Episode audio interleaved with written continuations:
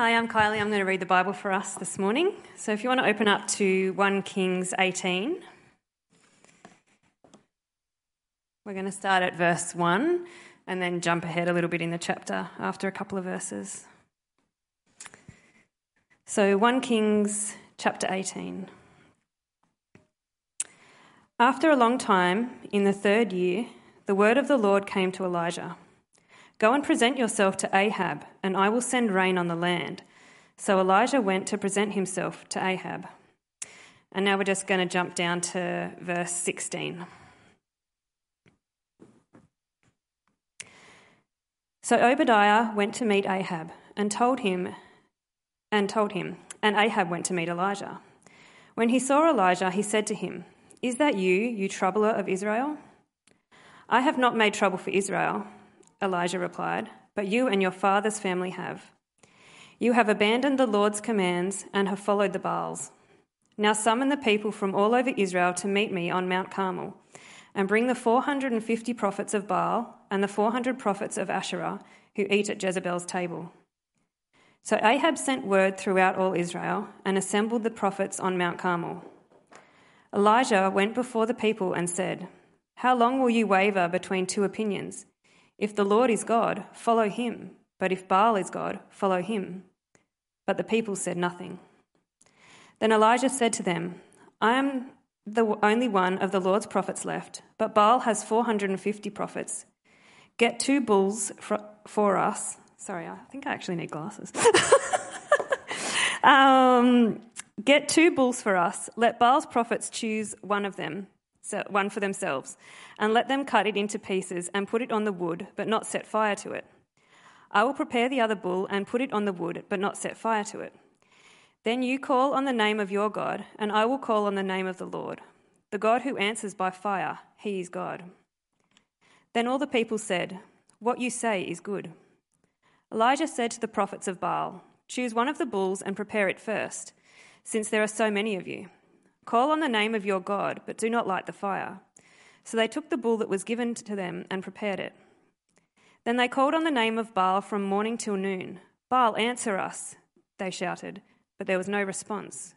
No one answered, and they danced around the altar they had made. At noon, Elijah began to taunt them. Shout louder, he said. Surely he is a god. Perhaps he is deep in thought, or busy, or travelling. Maybe he is sleeping and must be awakened. So they shouted louder and slashed themselves with swords and spears, as was their custom, until their blood flowed. Midday passed, and they continued their frantic prophesying until the time for the evening sacrifice. But there was no response, no one answered, no one paid attention. Then Elijah said to all the people, Come here to me. They came to him, and he repaired the altar of the Lord, which had been torn down. Elijah took twelve stones, one for each of the tribes descended from Jacob, to whom the word of the Lord had come, saying, Your name shall be Israel. With the stones he built an altar in the name of the Lord, and he dug a trench round it large enough to hold two seahs of seed. He arranged the wood, cut the bull into pieces, and laid it on the wood. Then he said to them, Fill four large jars with water and pour it on the offering and on the wood. Do it again, he said, and they did it again. Do it a third time, he ordered, and they did it a third time. The water ran down around the altar and even filled the trench. At the time of sacrifice, the prophet Elijah stepped forward and prayed Lord, the God of Abraham, Isaac, and Israel, let it be known today that you are God in Israel, and that I am your servant, and have done all these things at your command. Answer me, Lord, answer me, so these people will know that you, Lord, are God, and that you are turning their hearts back again. Then the fire of the Lord fell and burned up the sacrifice, the wood, the stones, and the soil, and also licked up the water in the trench. When all the people saw this, they fell prostrate and cried, The Lord, He is God! The Lord, He is God! Then Elijah commanded them, Seize the prophets of Baal, don't let anyone get away. They seized them, and Elijah had them brought down to the Kishon Valley and slaughtered there. And Elijah said to Ahab, Go, eat and drink, for there is the sound of a heavy rain. So Ahab went off to eat and drink, but Elijah climbed to the top of Carmel, bent down to the ground, and put his face between his knees. Go and look towards the sea, he told his servant, and he went up and looked. There is nothing there, he said. Seven times Elijah said, Go back. The seventh time the servant reported, A cloud as small as a man's hand is rising from the sea. So Elijah said, Go and tell Ahab, hitch up your chariot and go down before the rain stops you. Meanwhile, the sky grew black with clouds, the wind rose, a heavy rainstorm came on Ahab, on, and Ahab rode off to Jezreel. The power of the Lord came on Elijah, and tucking his cloak into his belt, he ran ahead of Ahab all the way to Jezreel.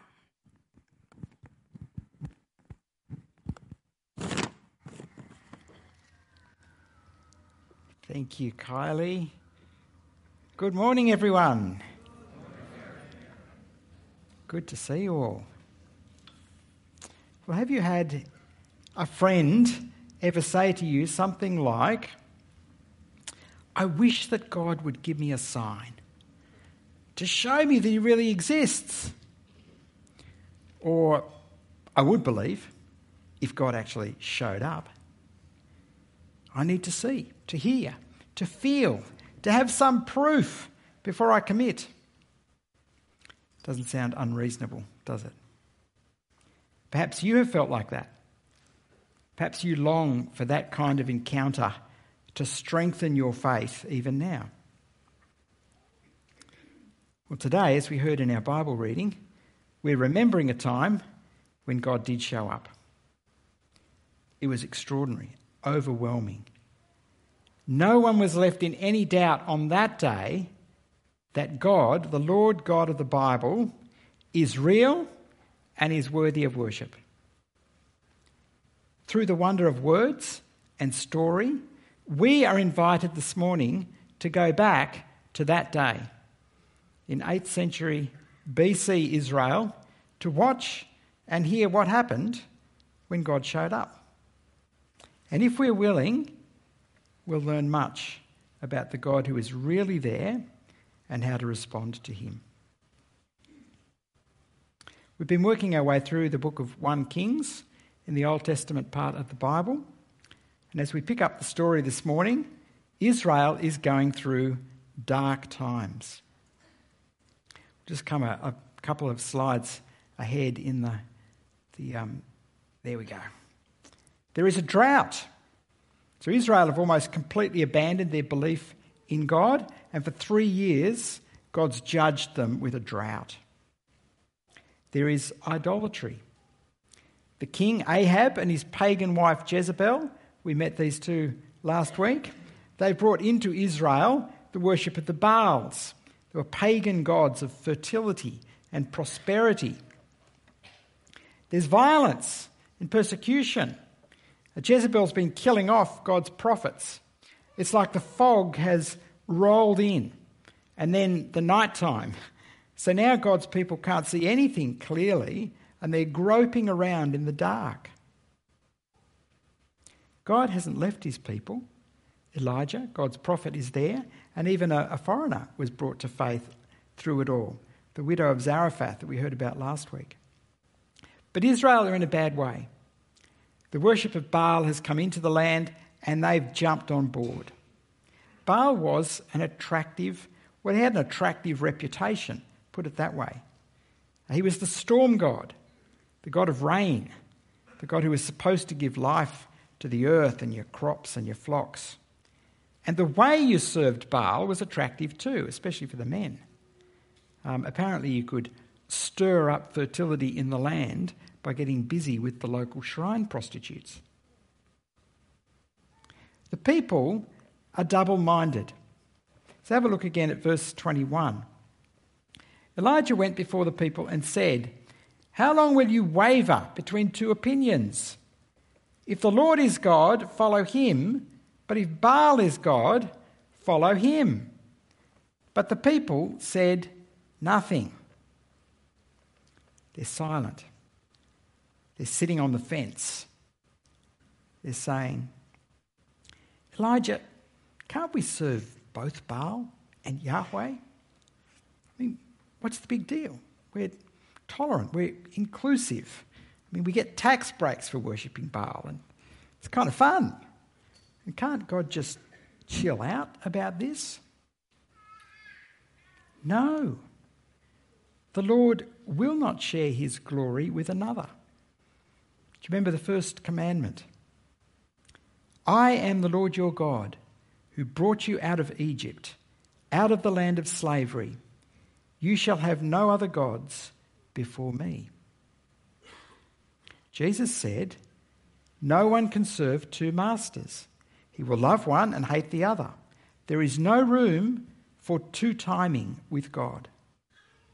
Double mindedness is ugly in God's sight. But that doesn't mean living single mindedly for God will be easy. Just imagine the pressure on the people of Israel as they stood there on Mount Carmel. King Ahab is there. Who's going to say anything? Worship of Baal is the state religion. Jezebel has decimated the prophets of the Lord. The way of Baal is the wide path, the popular, easy way. Following the Lord is the narrow path, the hard and lonely road. And so when they're confronted, they're silent. Friends, Israel's situation is not that different from ours, is it? In our community, the God of the Bible is just one fading option among many spiritualities and alternatives for finding the good life. Tolerance and inclusion, they're the buzzwords. It's the height of rudeness to say that someone else's choice is wrong or that our God is the only way to life. So we too have a choice to make. The wide, easy road of fitting in and staying silent, or the narrow, difficult way. This chapter has been given to us by God to help us walk His way. It's not easy, it's not popular. We will be misunderstood and laughed at if we walk with single minded devotion for God. But this story will help us to make that choice and to stand strong. So, the first thing this story teaches us is that the Lord can protect his own. And we see this from the story of Obadiah in the first section. We didn't hear this read earlier, so let me read part of it for us. I'll pick it up from the start of the chapter again. Verse 1 After a long time, in the third year, the word of the Lord came to Elijah Go and present yourself to Ahab, and I will send rain on the land. So Elijah went to present himself to Ahab. Now the famine was severe in Samaria, and Ahab had summoned Obadiah, his palace administrator. Obadiah was a devout believer in the Lord. While Jezebel was killing off the Lord's prophets, Obadiah had taken a hundred prophets and hidden them in two caves, fifty in each, and had supplied them with food and water. Come down to verse 7. As Obadiah was walking along, Elijah met him. Obadiah recognized him, bowed down to the ground, and said, Is it really you, my lord Elijah? Yes, he replied. Go tell your master, Elijah is here. So here's Obadiah. He's the um, head steward over Ahab's house. He's lived right there amongst the, the lust and the treachery, the greed of Ahab's palace. Yet he has kept his faith and he hasn't bowed the knee to Baal. As the story continues, we hear that he's terrified of Ahab. But in the jaws of death, as it were, God has protected Obadiah. And through faithful Obadiah, God has protected a hundred of his prophets. Obadiah's hidden them away in a couple of caves and managed to keep them alive. He's the Oscar Schindler of ancient Israel. That would not have been easy. Getting food and water for a hundred people in the middle of a drought. The Lord can protect his own, even surrounded by the most hostile and wicked opposition. God doesn't always rescue his own from death. There were many of the Lord's prophets that Jezebel did manage to kill. But it's no problem for God if that's what He wants to do. So, what's the message for us? this ought to be a great comfort to us. Do you have a hostile family? Are your parents or your children giving you grief because you are a Christian? Are you in a hostile environment at work or at school or TAFE? Are you concerned that if you stand up and stand out for God, you're going to lose your friends, be discriminated against, maybe even get sacked? The Lord can protect his own. There is no one, not Jezebel, not the devil himself, can lay a finger on you unless the Lord allows it. And if you suffer for being a Christian, the Lord has his good purposes in that too. Either way, we don't need to be afraid, only to be faithful in the situation that God has placed us in. And be on the lookout for other Christians who might be struggling in that same hostile environment that you're in. Obadiah, because of his position, was able to do great good. You and I might not have the joy of sheltering a hundred believers, but an encouraging word, an offer of prayer, sharing together the struggles, you might really be able to help another believer stand firm. The Lord can protect his own. So don't be afraid to live single mindedly for God. The second thing this story teaches us is that the Lord alone is God. What a great story, eh? This confrontation between Elijah and the prophets of Baal. Here is where it, where it all takes place. The map will come up on the screen there. Uh, Mount Carmel, right up in the north of Israel. From there, they could see Sidon up to the north. It's almost Baal's home turf. Elijah lays down the gauntlet. He proposes a contest, a showdown between Yahweh and Baal. And it's a little drama, an anticipation of that great battle when God will intervene in history once and for all and wipe out all opposition for good. There's two bulls, one each chopped up, laid on a pile of wood. Verse 24 Then you call on the name of your God, and I will call on the name of the Lord, the God who answers by fire. He is God. Then all the people said, What you say is good. Notice that the contest is set up in a way that offers Baal every advantage. So it's on Mount Carmel, Baal's home ground. It was a lightning challenge. Baal was the storm god, so this was right up his alley. Baal had 450 prophets compared to one for the Lord. There were no excuses if Baal failed to come through here. The Baal worshippers go first. Verse 26. Then they called on the name of Baal from morning till noon. Baal, answer us, they shouted. But there was no response. No one answered. And they danced around the altar they had made. At noon, Elijah began to taunt them. Shout louder, he said. Surely he is a god. Perhaps he's deep in thought, or busy, or travelling Maybe he's sleeping and must be awakened. So they shouted louder and slashed themselves with swords and spears, as was their custom, until their blood flowed. Midday passed, and they continued their frantic prophesying until the time for the evening sacrifice.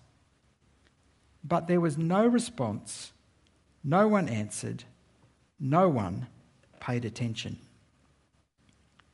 This is natural religion. This is the stuff of ABC religious programs. This is what people love to watch. It's fascinating. The colour, the dancing, the music, the mutilation. And it's so sad. All that blood, energy, music, dance, awesome worship. And what happened? Nothing. Because there was no one to hear them. Baal is not just an inferior God, he is an imaginary God. He doesn't really exist. This scene captures perfectly how every false religion works. People are trying to do the right things, the right dance moves, or fervent prayer, or something that costs them big time, trying to persuade their God to do something for them, to forgive them or bless them. And it's all a sad waste of time and effort. Did you notice Elijah mocking them? Now, I need to be careful here, but there is a place for mocking what is actually ridiculous. The prophets often point out how stupid idolatry is. It is very stupid. It doesn't make sense to put your trust in something that cannot save or even speak. It is madness to invest your life in something that is a lie. We wouldn't do that, would we? Would we? Yes, yes, we would. And we do. The idols we wrestle with are different, but they are just as sad and empty and cruel. There are many. Here's just a few money, possessions. They make us feel secure until a hailstorm rolls over or the stock market collapses. Chasing the thrill of the next experience, something that makes me feel good. And it's a buzz that only leaves us wanting more. Earning the respect of other people because of the way I look, or my hard work, or my winning personality. But you can't impress everyone all the time. People can be so fickle and unforgiving. Having the right to rule myself, to express my authentic self, to make my choices. But we are not God. To be human is to be corrupt and passing away like a wildflower. All of these are here today, gone tomorrow. Not one can save us from the grave or add one hour to our lives.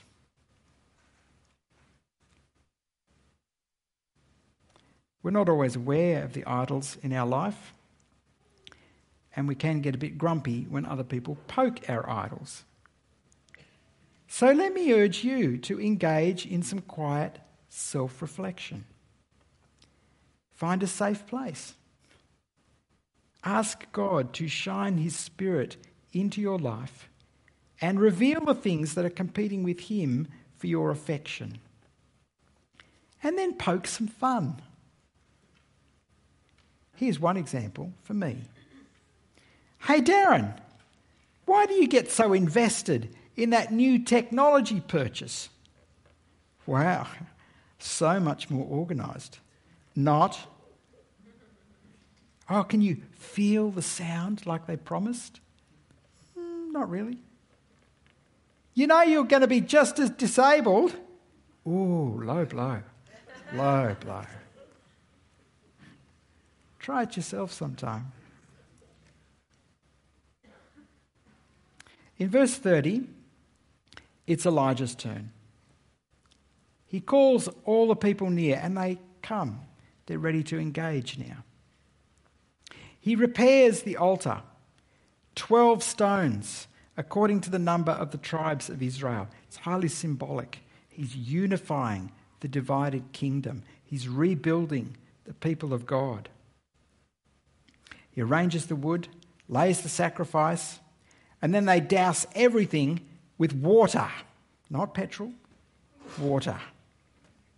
Four jars, three times over. There's the number 12 again.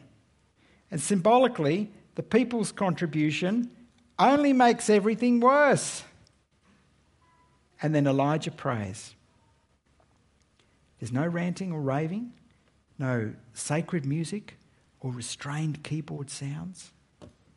He prays a simple prayer, a prayer that recalls God's promises to Abraham, Isaac, and Jacob, a prayer for the people to know this promise making, promise keeping God. Verse 38 Then the fire of the Lord fell and burned up the sacrifice, the wood, the stones, and the soil, and also licked up the water in the trench. When all the people saw this, they fell prostrate and cried, The Lord, He is God. The Lord, He is God. Wow. True power unleashed. Not because the prayer was anything special, but because the God who answers prayer is powerful. God answers with fire from heaven. It consumed the sacrifice and everything to do with the altar and no further. What Ahab and the people of Israel deserved was for God's fire to consume them. But this is the fire of mercy. It's saying to everyone, the offering is accepted. The people's sin is atoned for. They are forgiven. The time of God's judgment is finished for now. After this, the rain will come. This is the fire of mercy. The true God upends the pattern of natural human religion. The Lord takes the initiative. He sends his prophet. He calls the people to him. He turns back their hearts. He provides the sacrifice to turn aside his own just wrath. This is grace. It is undeserved, overwhelming, and so good. Almost 900 years later, another Elijah confronted God's people. Jesus tells us that John the Baptist is the New Testament Elijah. And here is John's message Repent, for the kingdom of heaven is near. To the double minded in his generation, John said, Turn back to God before God himself shows up and calls you to account.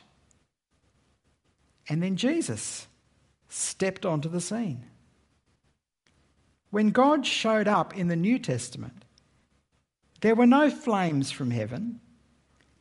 It was much more profound. God Himself stepped down from heaven, took on flesh to be the sacrifice for sin. John pointed at Jesus and said, Look, the Lamb of God who takes away the sin of the world. In the death of Jesus, in his sacrifice, our sin is atoned for, our forgiveness is won. We are reconciled back to God. And the extraordinary sign for us that this was all God's plan is the resurrection of the Lord Jesus on the third day. So the call of the gospel comes to each one of us today. Jesus is Lord.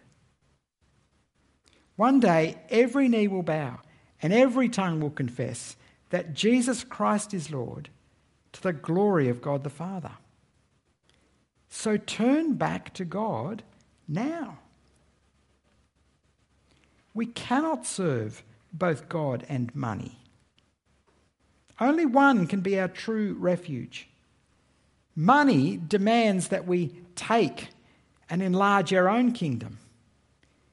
God wants us to give and to invest in growing Jesus' kingdom.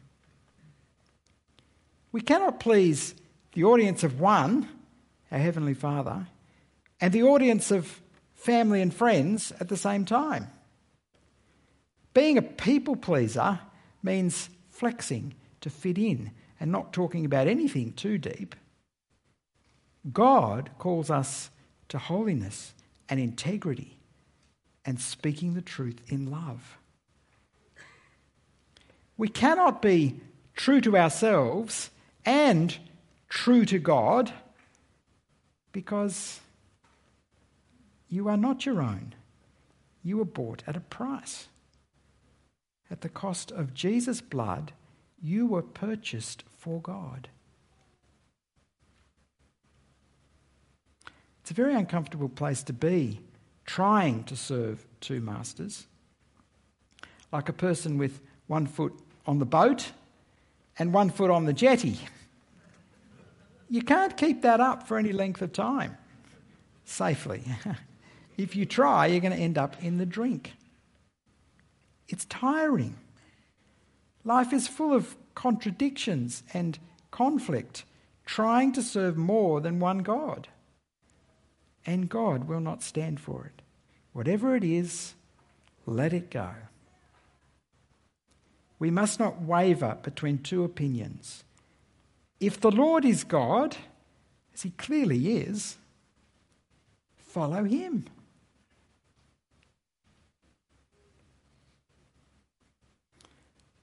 Thirdly, this chapter teaches us that in the end, the Lord will judge his enemies and bless his people.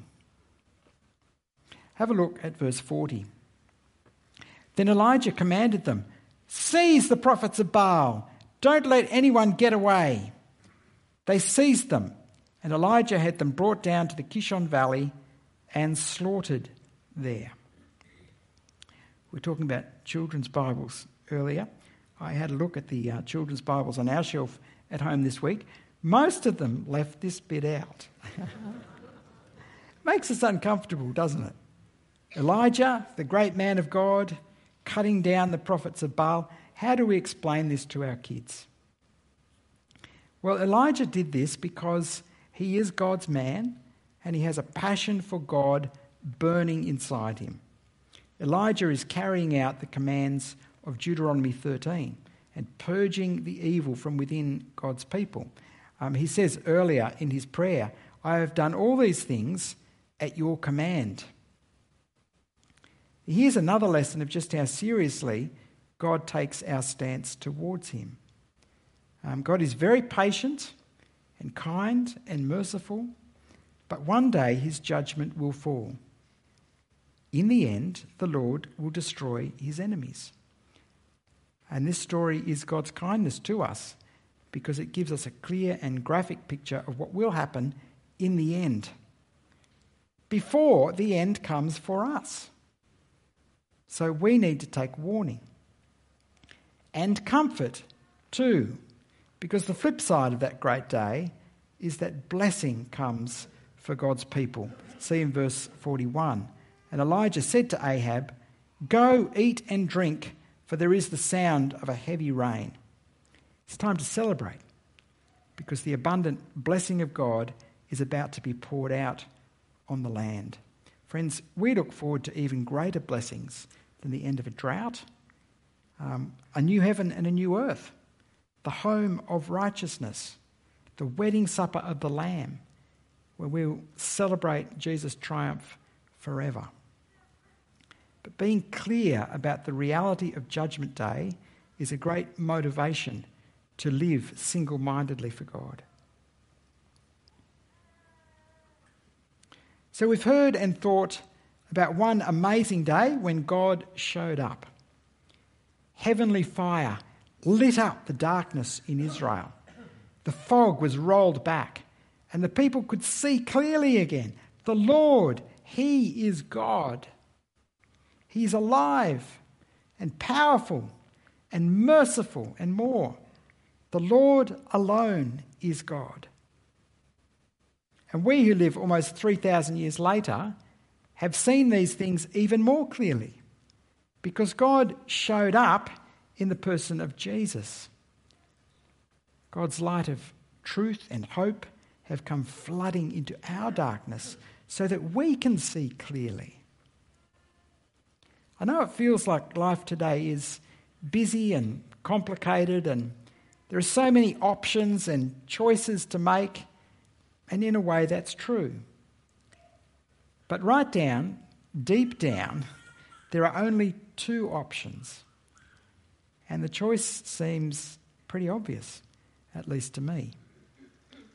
On one side, we have the worship of false gods, demanding everything from us and giving back nothing. Cruel, empty, sad, a dead end.